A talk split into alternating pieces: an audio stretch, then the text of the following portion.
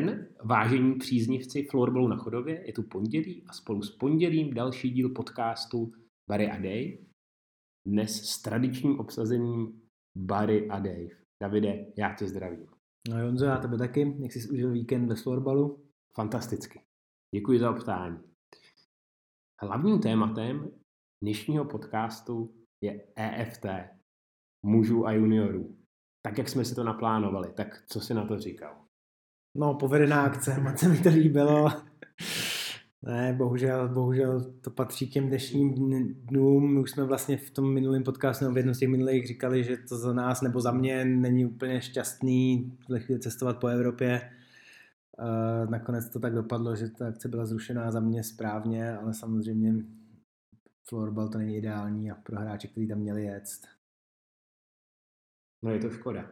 Aby jsme dostali naše posluchače do obrazu, tak na vině určitě covid, o tom žádná. A dále pak se spekulovalo o tom, že švédské týmy nebo účastníci švédské superligy, nejvyšší soutěže, nechtěli své hráče do Švýcarska pustit. Takže nakonec nic z toho neproběhlo. Asi hrát třeba za naše kluky, že vlastně třeba to riziko té nákazy nezvýšili nebo že tam neodcestovali. Nebo jak si to vnímám z pohledu klubového trenéra, který tam měl pustit, řekněme, v mužích i v juniorech své zástupce.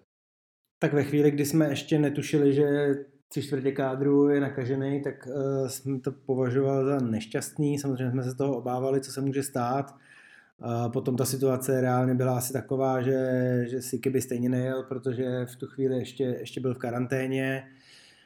Jirka Bauer měl nějaký problémy i s prací samozřejmě, protože po karanténě by si musel vzít znova dovolenou, takže buchví, jak by to bylo, takže pak už to bylo takový zvláštní, ale samozřejmě v tom prvopočátku člověk to vidí třeba u fotbalu a přemýšlí prostě, jestli to není zbytečný, jestli to není velký riziko, ale to v té době jsme ještě nevěděli, že stejně nebudeme hrát, no, takže nakonec asi, kdyby se to EFTčko odehrálo, tak by to nebylo nic proti ničemu z hlediska chodovského florbalu.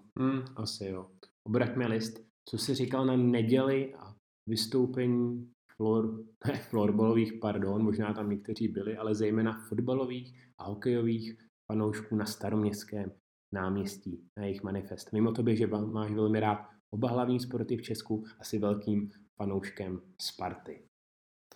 No, já moc nesleduju v těchto z těch dnech média, že ty informace, které tam lítají, ale tohle samozřejmě se nemohl minout, hlavně na Twitteru, který mě baví v poslední době, se tam k tomu vyjadřoval kdekdo, no abych neřekl, že to byli sportovní fanoušci, myslím si, že to byla akce lidí, kteří se tam šli prostě vybít nějakou svoji zlost ze života nebo nevím z čeho a ten sport byl jenom nějakou záštitou. A ta akce byla rozhodně jako nešťastná, nebo úplně tupá, bych řekl, abych byl upřímný. Souhlasím s tebou, byť si to někteří nemyslí. Na Twitteru, na tebou zmíněném Twitteru jsem zaregistroval objevnou reakci třeba hokejového brankáře Ondřeje Pavelce a svůj obličej tomu propůjčil, nebo se tam aktivně účastnil Miloš Knor. Můj oblíbený komik Luděch Staněk k tomu napsal, že to byl hezká tečka za kariérou Miloše Knora. Ale vážně, pojďme na florbal, byť je to v těchto týdnech velmi těžké, protože, jak jsme zmínili, nejen florbal, ale celý sport v Česku kvůli koronakrizi stojí, ale chtěli jsme vysílat a já jsem si vymyslel pro tebe takový kvíz, ve kterém zmapujeme, řekněme, tvá trenérská nej. Víš vůbec, jak dlouho už jsi hlavním trenérem Chodova?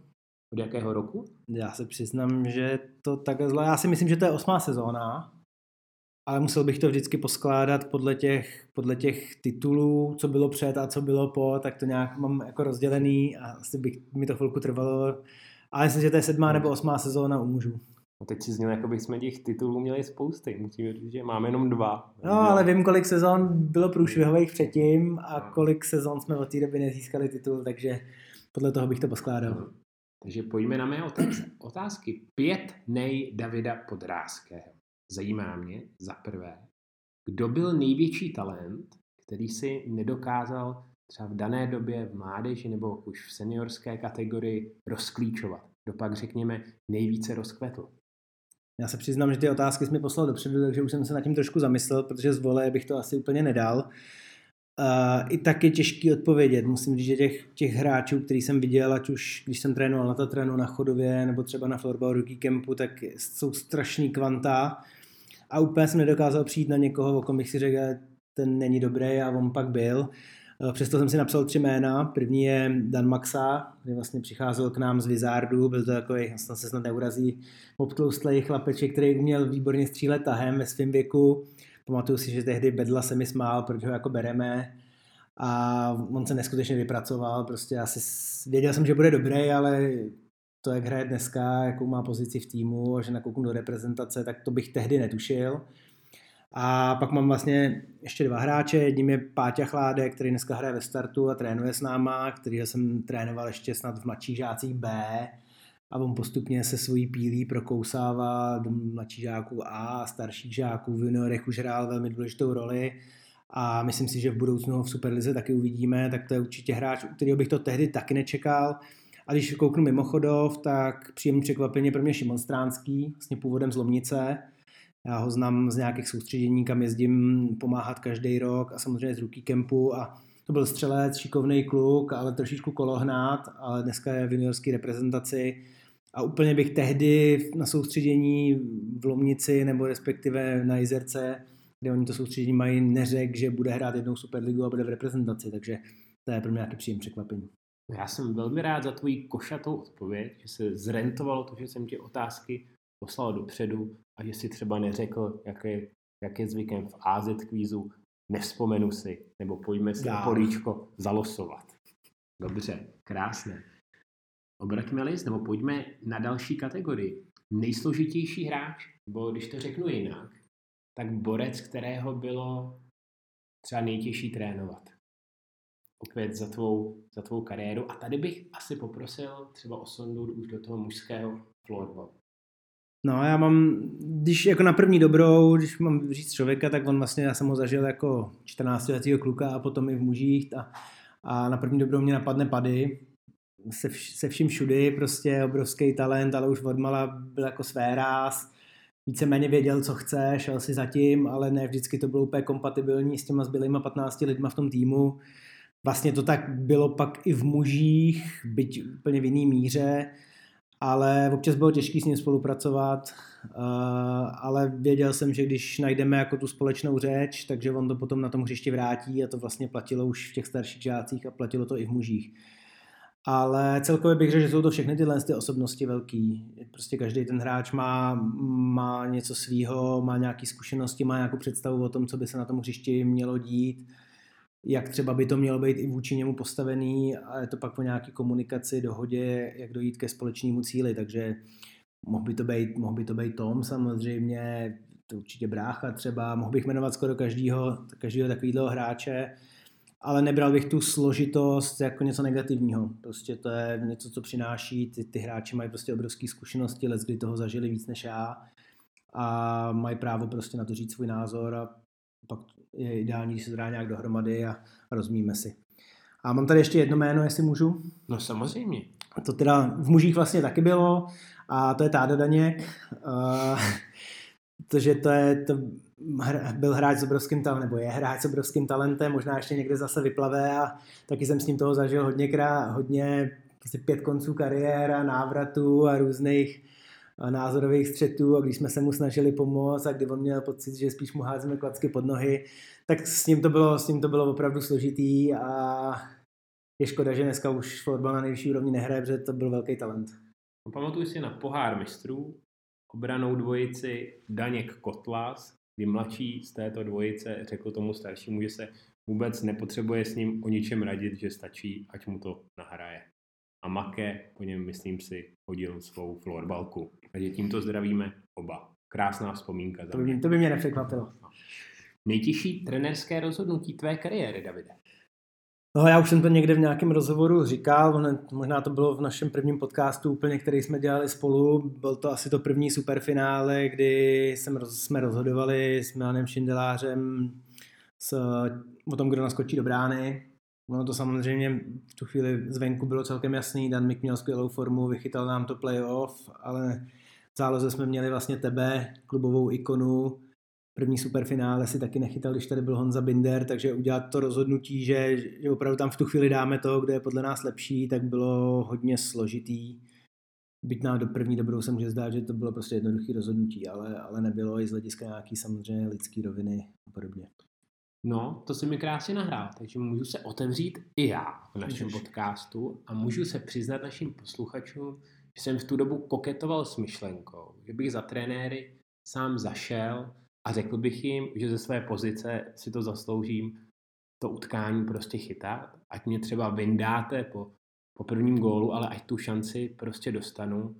A díky bohu za to, že to zůstalo ve mně, nikdy tohle prostě nešlo na venek a touhle cestou jsem nešel a o rok později jsem si to mohl zachytat. Takže díky bohu za to. Velmi krásná odpověď. Jo, vlastně nakonec to krásně vyšlo, že o rok později si to vyčapal ty, takže ideální. Jestli můžu zase ještě jeden momentík, který mě napadl teďka, týká se taky brankářů. Obecně teda potřeboval asi trenéra golmanů, který to bude rozhodovat za mě. To bylo tehdy mistrovství České republiky dorostenců, kde vlastně celý rok chytal dorostence tuším Fanda Trojan. A potom v semifinále proti Vítkovicím už jsme měli k dispozici Dynamika, kterýmu skončila sezóna v Vinorech, nebo se nějak nehrálo. A tehdy já jsem cítil, že pro ten tým bude lepší nebo bude mít větší šanci na úspěch s Danem. A dal jsem ho do brány a myslím si, že to byla pro Fandu tehdy jako obrovská rána. Do dneška je mi to jako líto, ale i tehdy si myslím, že se rozhodl dobře, ten zápas jsme vyhráli, ale to bylo druhý takový hodně složitý rozhodnutí. I vzhledem k tomu, že to bylo u mládeže, tak člověk prostě je to takový zvláštní. No. To můžeš mu napsat, protože František, bohužel je mi to také velmi líto, trénovali jsme ho spolu na rookie campu, už florbal nehraje.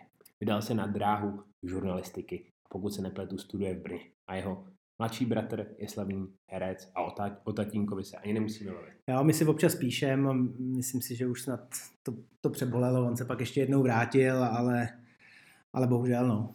Víš, protože nejsi expert na golmany. Víš, kolik si toho napáchal. No, právě. No. Největší trenérský majstrštyk kontra největší trenérské pochybení. Máš nějaké takové na první dobrou nebo na delší dobrou, řekněme, protože už si tohleto zadání četl, co tě napadá? Kdybys měl porovnat, co by na to seš extra pyšný a na co naopak třeba ne?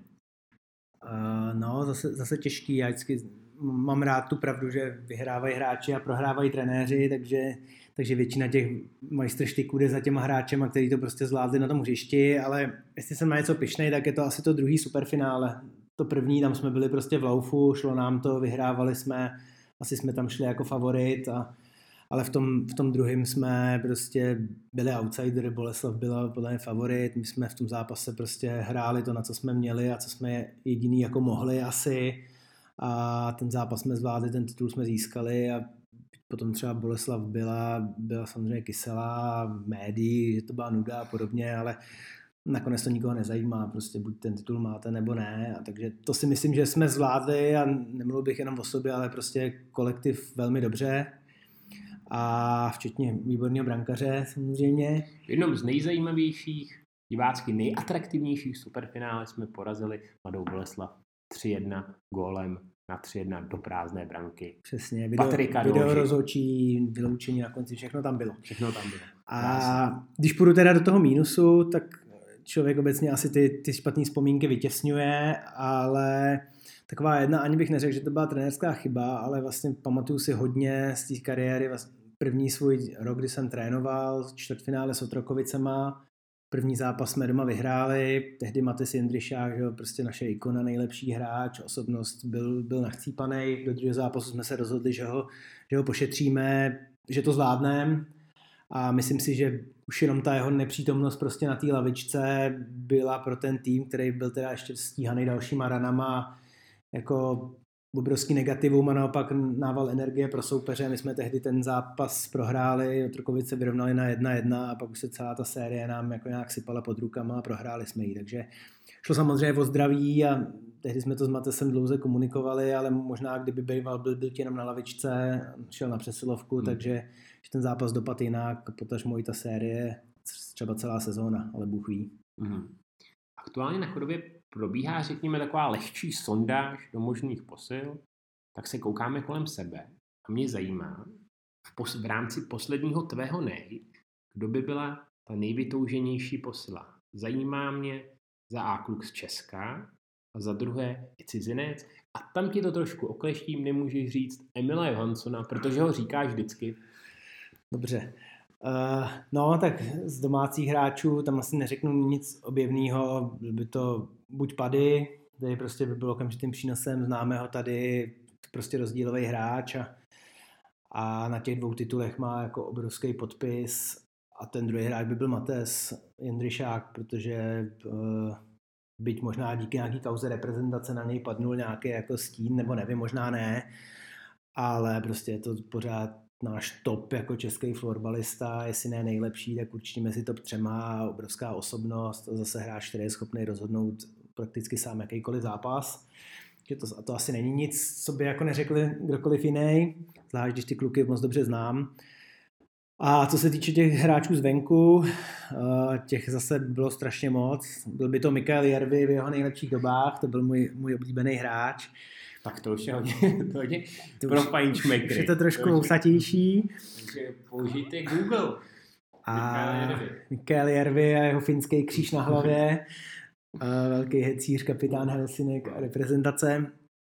A z těch současných hráčů no, je jich hrozně moc. Já vždycky přemýšlím o tom, co by se stalo, kdyby jsme prostě tady Galanteho dali k nám, kolik by těch gólů dal, jestli by to fungovalo stejně líp nebo hůř. Tak to by mohl být jeden z nich, ale jinak mně se třeba hrozně líbí Emil Salin. To je prostě hráč obrovský, pohyblivý, dokáže dát gól, perfektně brání, skvěle napadá. Takže mohl by to být třeba on, ať neříkám úplně ty největší jména, který se pořád opakujou. Můžeme zmínit, že náš podcast se donesl nebo dostal až do zahraničí. Aktuálně nás poslouchají i ve Slovinsku. Je tam jeden člověk, který nemá s florbalem z Česku takřka žádnou zkušenost, vlastně vůbec nehrál, je to Luka Časar. Zdravíme, Luka. Takže děkujeme a můžeme si přát, aby třeba Emil Salin, obrovská hvězda SC Classic, obrovský produktivní hráč, si to třeba poslechl a rozložilo se mu to v hlavě. A já jsem nás spravedlivý, Davide, a psal jsem ti, že ti umožním poté, co jsem tě tady vyslechl na 5 otázkách, dovolit jednu otázku i tobě na mě. A já se přiznám, že ji nevím. Takže jsem velmi napjatý. Tak mě by zajímalo, ty jsi toho zažil hrozně moc, od plných tady začátků na Chodově, průšvihu přes juniorský mistrovství světa stříbrný až po ten titul.